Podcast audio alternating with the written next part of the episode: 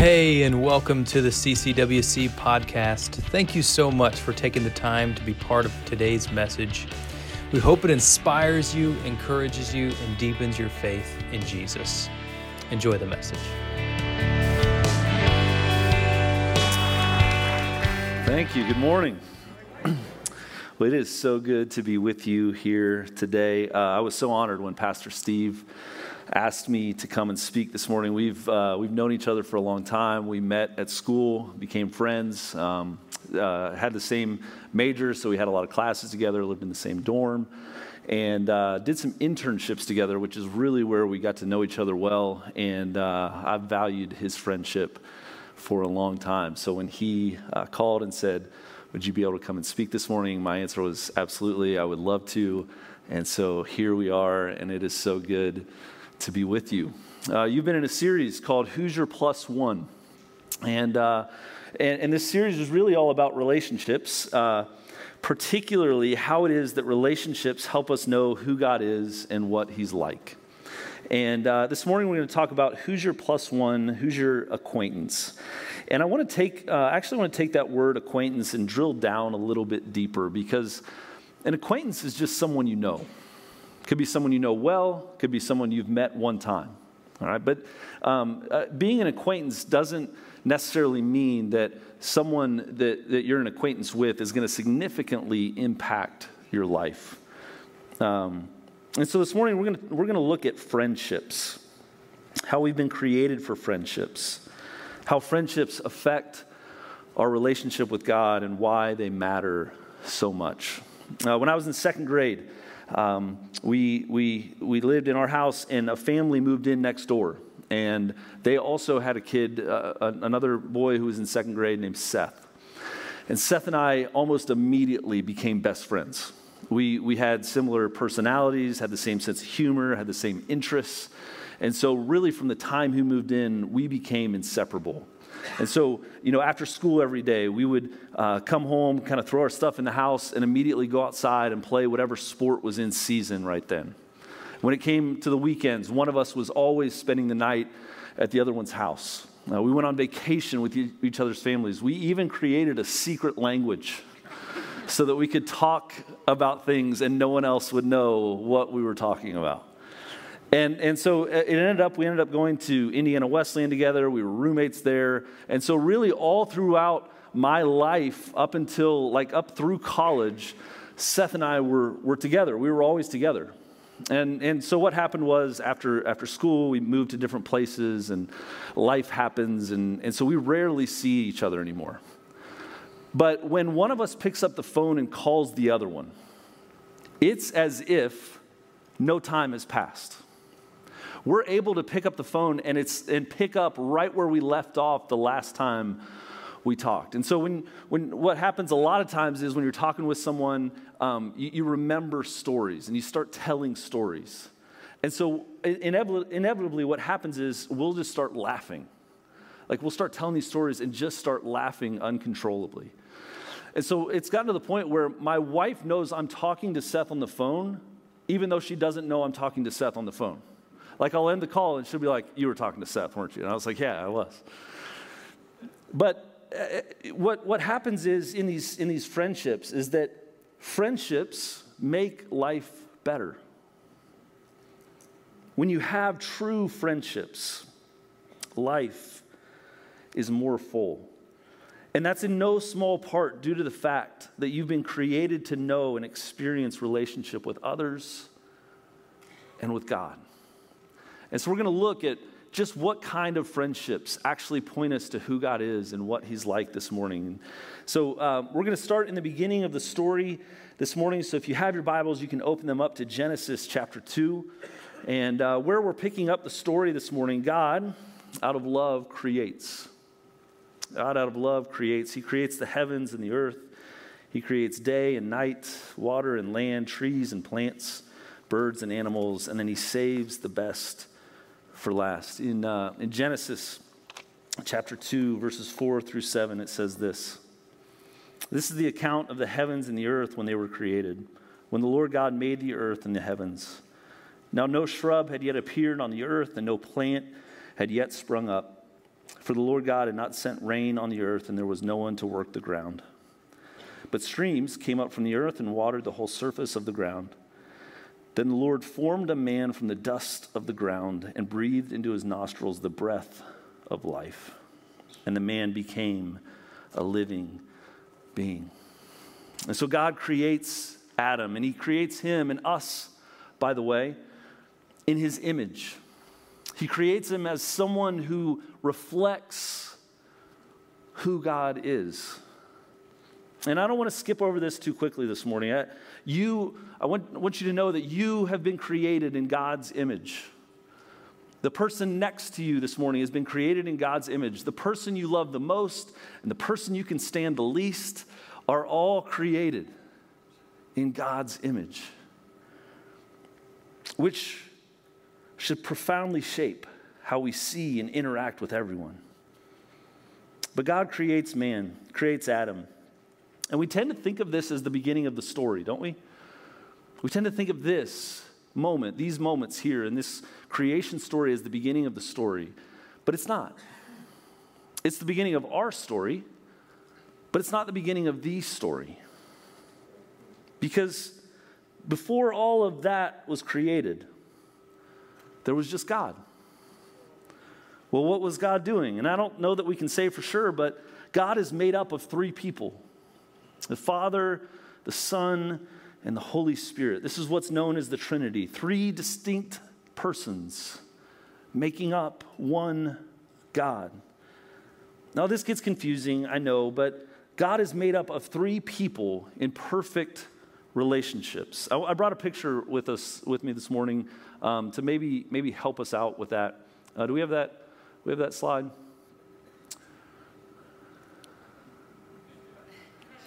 Okay, so um, um, uh, so I, on the handout that you received when you walked in, yeah, it's in there. So you can you can look at it, look at it there. But um, there are three people, and none of them are each other. Like the Father isn't the Son, and the Son isn't the Holy Spirit, and the Holy Spirit isn't the Father. All right, they're, they're three distinct people, but in perfect relationship, they make up one God. And they all have different roles to play. But I, I think there are three characteristics of this Trinity kind of relationship. Three kinds of characteristics that we see at play. Number one is that they, there, there's value there. They value each other. And, there's, and, and they're all in relationship for the benefit of the others. All, all the three of the Trinity are in it for the others, they're not in it for themselves. So there's no high maintenance member of the Trinity. It's not like there's two that are putting in all the work into the relationship while one constantly needs attention. This isn't a group project where one person does all the work and the other two pretend to do the work. No, they, they value each other and they're in it for each other. There's value that they place on each other. I think the second uh, characteristic is this there's authenticity. They all know each other for who the other is. They don't have to pretend. They don't have to act like they're one thing when they're really another. They are who they are, and they all know each other for who the other is. So there's no like, when, when they're texting each other, the members of the Trinity, because that's what they do, um, there, there's no like, I got to get the right angle on my selfie to, to send the best version of myself. That doesn't exist. They don't need to impress each other, they know each other for who each other is. There's authenticity there. And then finally, there's trust. There's trust. They trust each other. Jesus doesn't feel the need to micromanage the Holy Spirit.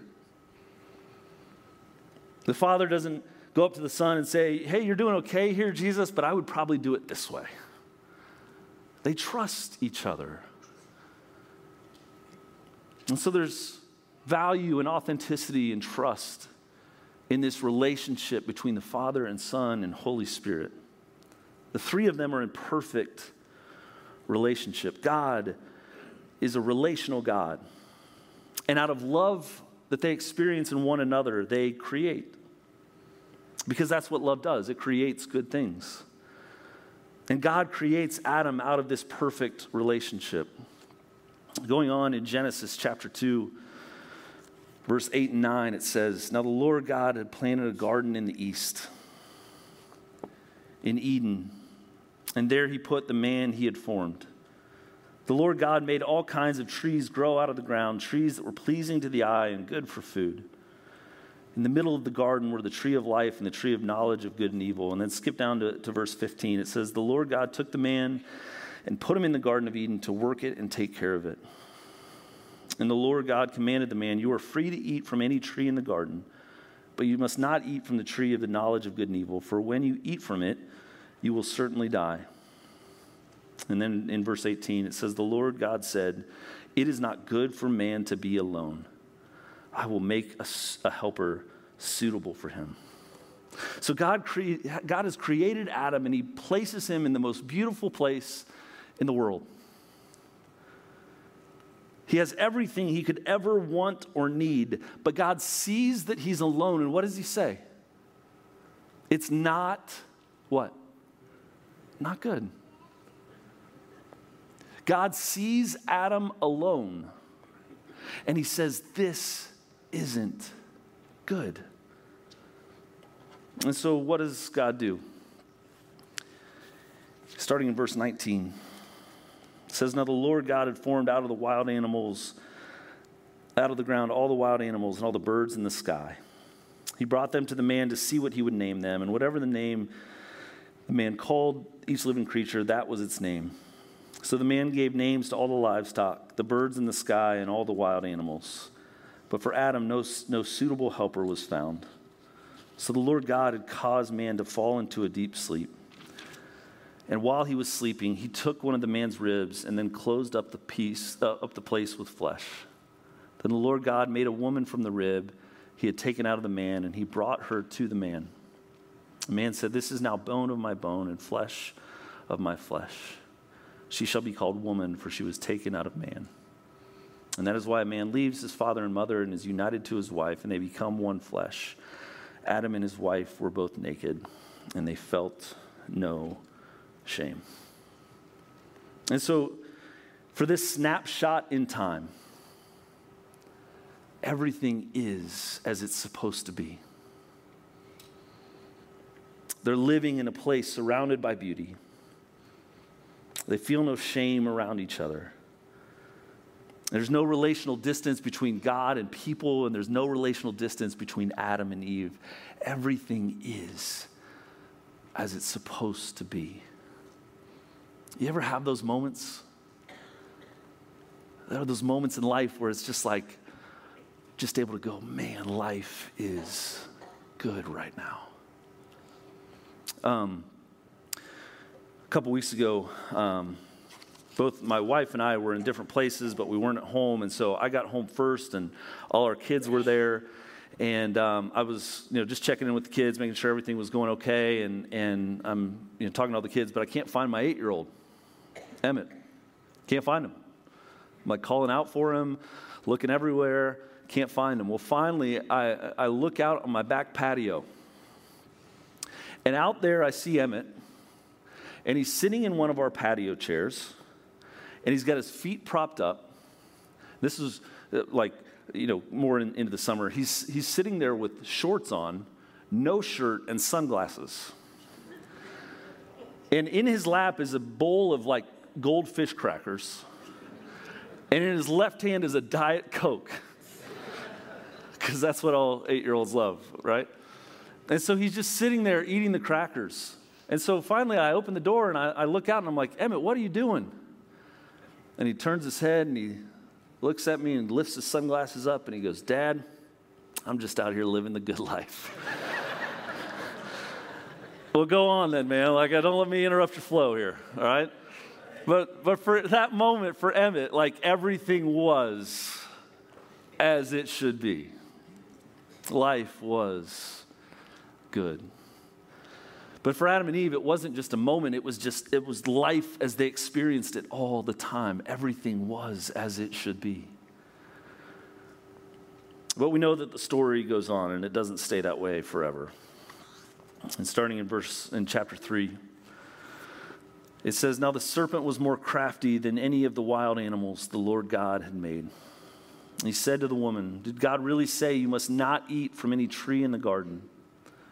And the woman said to the serpent, We may eat fruit from the trees in the garden, but God did say, You must not eat from the, the tree that is in the middle of the garden, and you must not touch it, or you will die. You will not certainly die, the serpent said to the woman. For God knows that when you eat from it, your eyes will be opened, and you will be like God, knowing good and evil. When the woman saw that the fruit of the tree was good for food and pleasing to the eye, and also desirable for gaining wisdom, she took some and ate it. And she also gave some to her husband who was with her, and he ate it. Innocence is lost in this moment. Adam and Eve's eyes have been opened. They're living in a whole new world now. And look at how quickly, as a result of one decision, one moment, look at how quickly things fall apart and look at the lies that Adam and Eve believe. Check this out. In verse 7 Then the eyes of both of them were opened, and they realized they were naked. So they sewed fig leaves together and made coverings for themselves. So they, they cover themselves. They, they, all of a sudden, in between Adam and Eve, they feel shame. And, and so they do what, what we do today. Like, we wear clothes, and that's good. We should keep doing that. But they, they, they do what, what we do today, which is I can't let people see me for who I really am. Because if they see me for who I really am, they won't love me. Adam and Eve experienced that. And then it goes on. In verse 8, then the man and his wife heard the sound of the Lord God as he was walking in the garden in the cool of the day, and they hid from the Lord God among the trees of the garden. They hide. For the first time, they feel like they can't let God see them for who they really are. Because if God sees us for who we really are, He won't be able to love us. And then it just continues to spiral. But the Lord God called to the man, Where are you? He answered, I heard you in the garden, and I was afraid because I was naked, so I hid. For the first time, they're afraid. They've tried to control what they can't control, and so they experience fear and worry and anxiety. And then in verse 11 and 12, and he said, Who told you that you were naked? Have you eaten from the tree that I commanded you not to eat from? And the man said, this is really good. The woman you put here with me, she gave me some fruit from the tree, and I ate it. Now all of a sudden they blame. They go from I'm in this for you to I'm in this for me, and I will throw you under the bus if I have to to protect myself. So we've gone from God who is three perfect three people in perfect relationship and creating people out of that love to Adam and Eve experiencing that and living in it to everything falling apart. And there's distance now between God and Adam and Eve. And there's distance between Adam and Eve themselves. And the two of them in that moment found out what all of us already know that relationships are hard, they're difficult. It's difficult to let people in. It's difficult to let people see who you really are. It's difficult to put the needs of others ahead of yourself when the reality is that person might take advantage of that. It's difficult to put yourself out there. It's difficult to trust. It's difficult to experience shame when we should experience love. Relationships are hard, and we're not naturally very good at them. So, a lot of times, our approach to relationships is we want people to be far enough away that they can't see who we really are, and so we can't really get hurt, but close enough that we're not lonely. But when we take that approach, we miss out on so much because we've been created out of relationship for relationship. Not surface level, only show people what we want them to see kinds of relationships, but relationships that the Trinity experience, experience. Relationships where everyone values the others. Relationships where there's no reason to hide. Relationships where there's trust. So, how do we get there? I mean, let's, let's just be honest. As we list those, those characteristics of those relationships, how many of our relationships are like that? If you're doing really well, maybe a handful. More likely, uh, one or two. Or if you're being really honest this morning, maybe you would even say, like, the ones that should be like that aren't even like that. So, how do we get there? How do we have friendships like this? Whether that's a spouse or someone in your family or someone that's a friend, how do we get to the place where our relationships look like that? And I don't have a magic wand this morning where I wave it and I give you three quick thoughts and all of your relationships are perfect. One, because no relationships are perfect, but two, because healthy relationships are a lot of hard work over a long period of time and you have to work towards them. One of my favorite memes on the internet. Do we have this one? I hope so. This is, this is so good. I don't think we do. All right. But there's this meme where Jesus is standing around the disciples, and uh, at the bottom of the meme it says, um, No one talks about Jesus' greatest miracle. Do we have that? Yeah. The biggest miracle Jesus ever pulled was uh, pulled off was having 12 close friends in his 30s. And it's funny because it's true, right? These relationships, friendships are hard. They take a lot of work over a long period of time. We're not going to snap our fingers and make everything fall into place this morning. But I do want to offer just a few thoughts that I think get us on the road to having friendships that point us to the one that we've been created to know and to become the kind of people we've been created to be.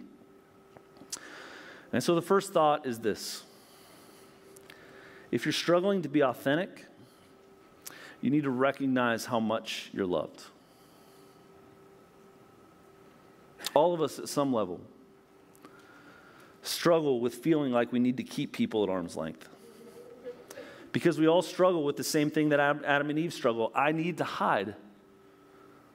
Because if people see who I really am, they'll check out. They'll be done. They won't be able to love me. And the reality is, for some people, that might be true. But what's also true is that you'll find others that will see you for who you are all the good, all the bad, all the ugly, and they will love you anyway. And when you find those people, you will be reminded of the one who loves you perfectly. Because God sees everything about us he knows us better than we know ourselves. He saw Adam and Eve in the garden after they had screwed up so badly. He sees us in our absolute worst moments. He sees us at our lowest points. And even though He sees us in those places, He loves us in spite of that. He loves us so much, in fact, that He thinks you and I are worth dying for. Romans 5 8 says that, that God demonstrates his love for us in this that while we were still sinners, Christ died for us. At your very worst, when the lines were drawn and God was over on this side and you chose this side, God still laid down his life for you. And when you find friendships with people who love you unconditionally, they will be a living, breathing example of just how great God's perfect love is for you. You are loved by God the same in your best moments and in your worst. And nothing is going to change that. So there's no reason to hide. Now, I know that all of this is complicated by past hurt. We've all been hurt to different degrees in the, in the past within relationships, particularly when we've shown people who we really are. And the natural response to that is to push people, to, put people away and to keep people at arm's length. But in doing that, we miss out on so much. It's always a risk when you open yourself up to someone. There's always a chance that you could end up getting hurt. But it's a risk worth taking because it's the only way to experience what we've been created for. If you're struggling to be authentic, you need to recognize how much you're loved. Second thought is this you have to shift your focus from what can I get to what can I give. When we enter into something, we, we naturally want to know what's in it for us. When it, when it comes to other people, we, we really, uh, we wouldn't say this, and, and we would try to cloak it in we're, we're in this for them, but uh, kind of at, at a base level, we all want to know what's in it for me in this relationship. How can I, how can I manage this relationship so that I get something good out of it? Um, another one of my sons, uh, Hudson, um, he's, he's 11, and I noticed uh, a few weeks ago that he was being really helpful around the house. Like, just going out of his way to like pick things up and, and make things look good. And like the dog needed to go out. Nobody had to ask him. He just went and took the dog out, fed the dog, um, was just doing all these kinds of nice things. So at a certain point, it was like, there's something going on here. This isn't normal. And so I'm like, Hudson, what you, what's going on? What are you doing? What's your angle here? And he's like, Dad, what are you talking about?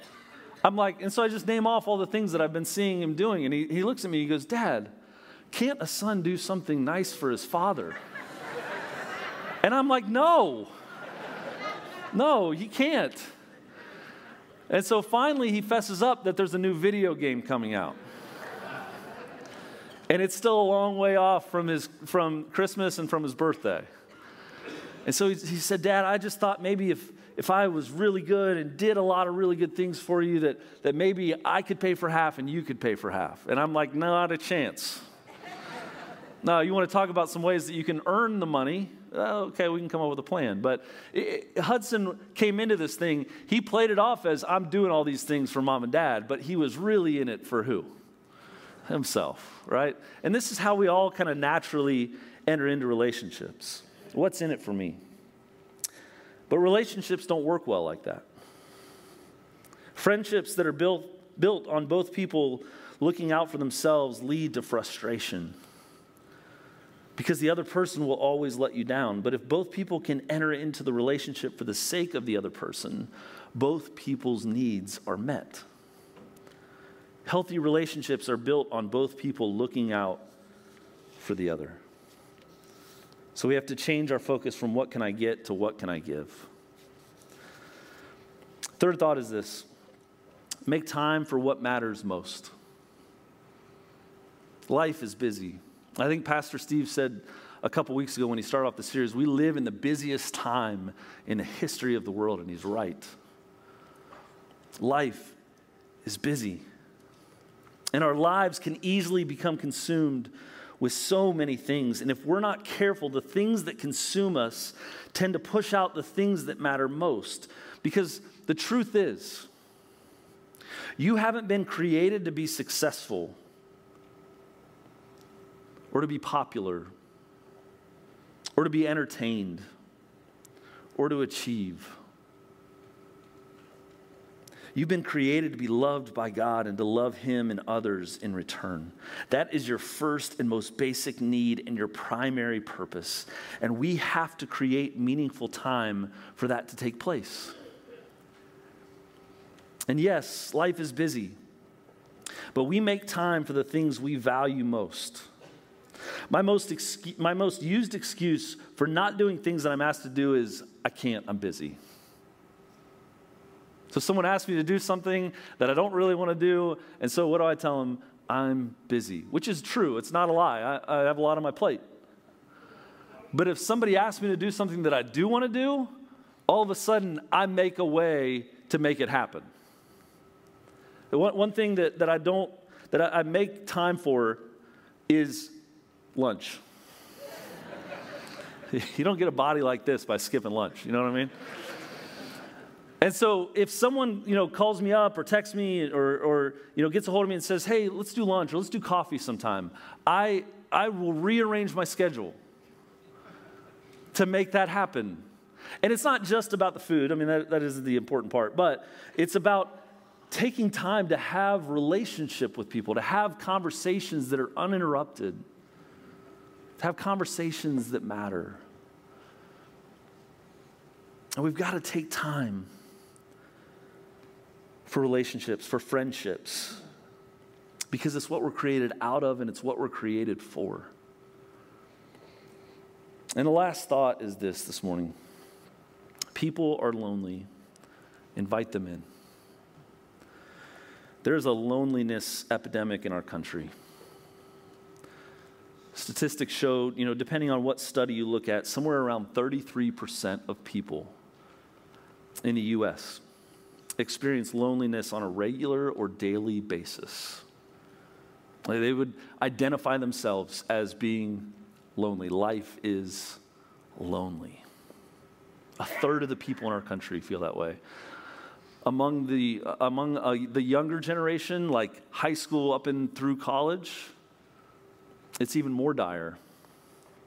Somewhere around 60% of young people would say that they are chronically lonely. People who are surrounded by other people almost all the time say that they're lonely.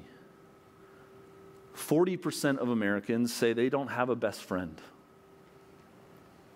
So when, when, when things get tough and when it all kind of kind of lays out in front of you and you need someone to go to, 40% of people in our country say, I don't know who that would be. People are lonely. We live in a world of people who are crying out for the kind of relationships that God offers. So, my challenge for all of us is to invite people into those kinds of relationships. Find someone in your orbit, find someone in your world who's crying out for real relationship and invite them into that. Now, your first reaction might be, Andrew, I'd love to, but I'm hesitant because of the last thing we just talked about. I'm busy. I don't have time to invest in another relationship. And it's true, this won't be convenient. But following Jesus has never been about convenience, it's about faithfulness. Friendships take effort, but this is what we're called to do. We're called to find people in need, relationally or otherwise, and offer to them what God offers us. And you might not be able to do it for everyone, but you can do it for one. People are lonely. Invite them in. We've been created out of friendship between the Father, the Son, and the Holy Spirit. Friendship matters, it's a spiritual need. And so, God, in three persons, invites us into relationship, into friendship with Him. And my prayer for all of us today is that we would experience that friendship with Him and that we would invite others to do the same. Let's pray together. God, we thank you that you call us your friends, that your love for us is perfect and it's unconditional. And that no matter where we are, God, your love for us chases us. And it brings us back into relationship with you. And so, God, help us to recognize the need for the kind of relationships, for the kind of friendships that we've been created out of and we've been created for. God, give us the, the courage when it's hard to trust. Give us compassion when we see someone who needs those kinds of relationships. God, may you use our friendships, may you use our relationships to point us back to you and how great your love is for us. God, we love you and we thank you so much for who you are and for all that you do. In Jesus' name we pray. Amen. Amen. Well, it has been so good uh, to be here with you this morning, and um, thank you. I appreciate it. Have a good week.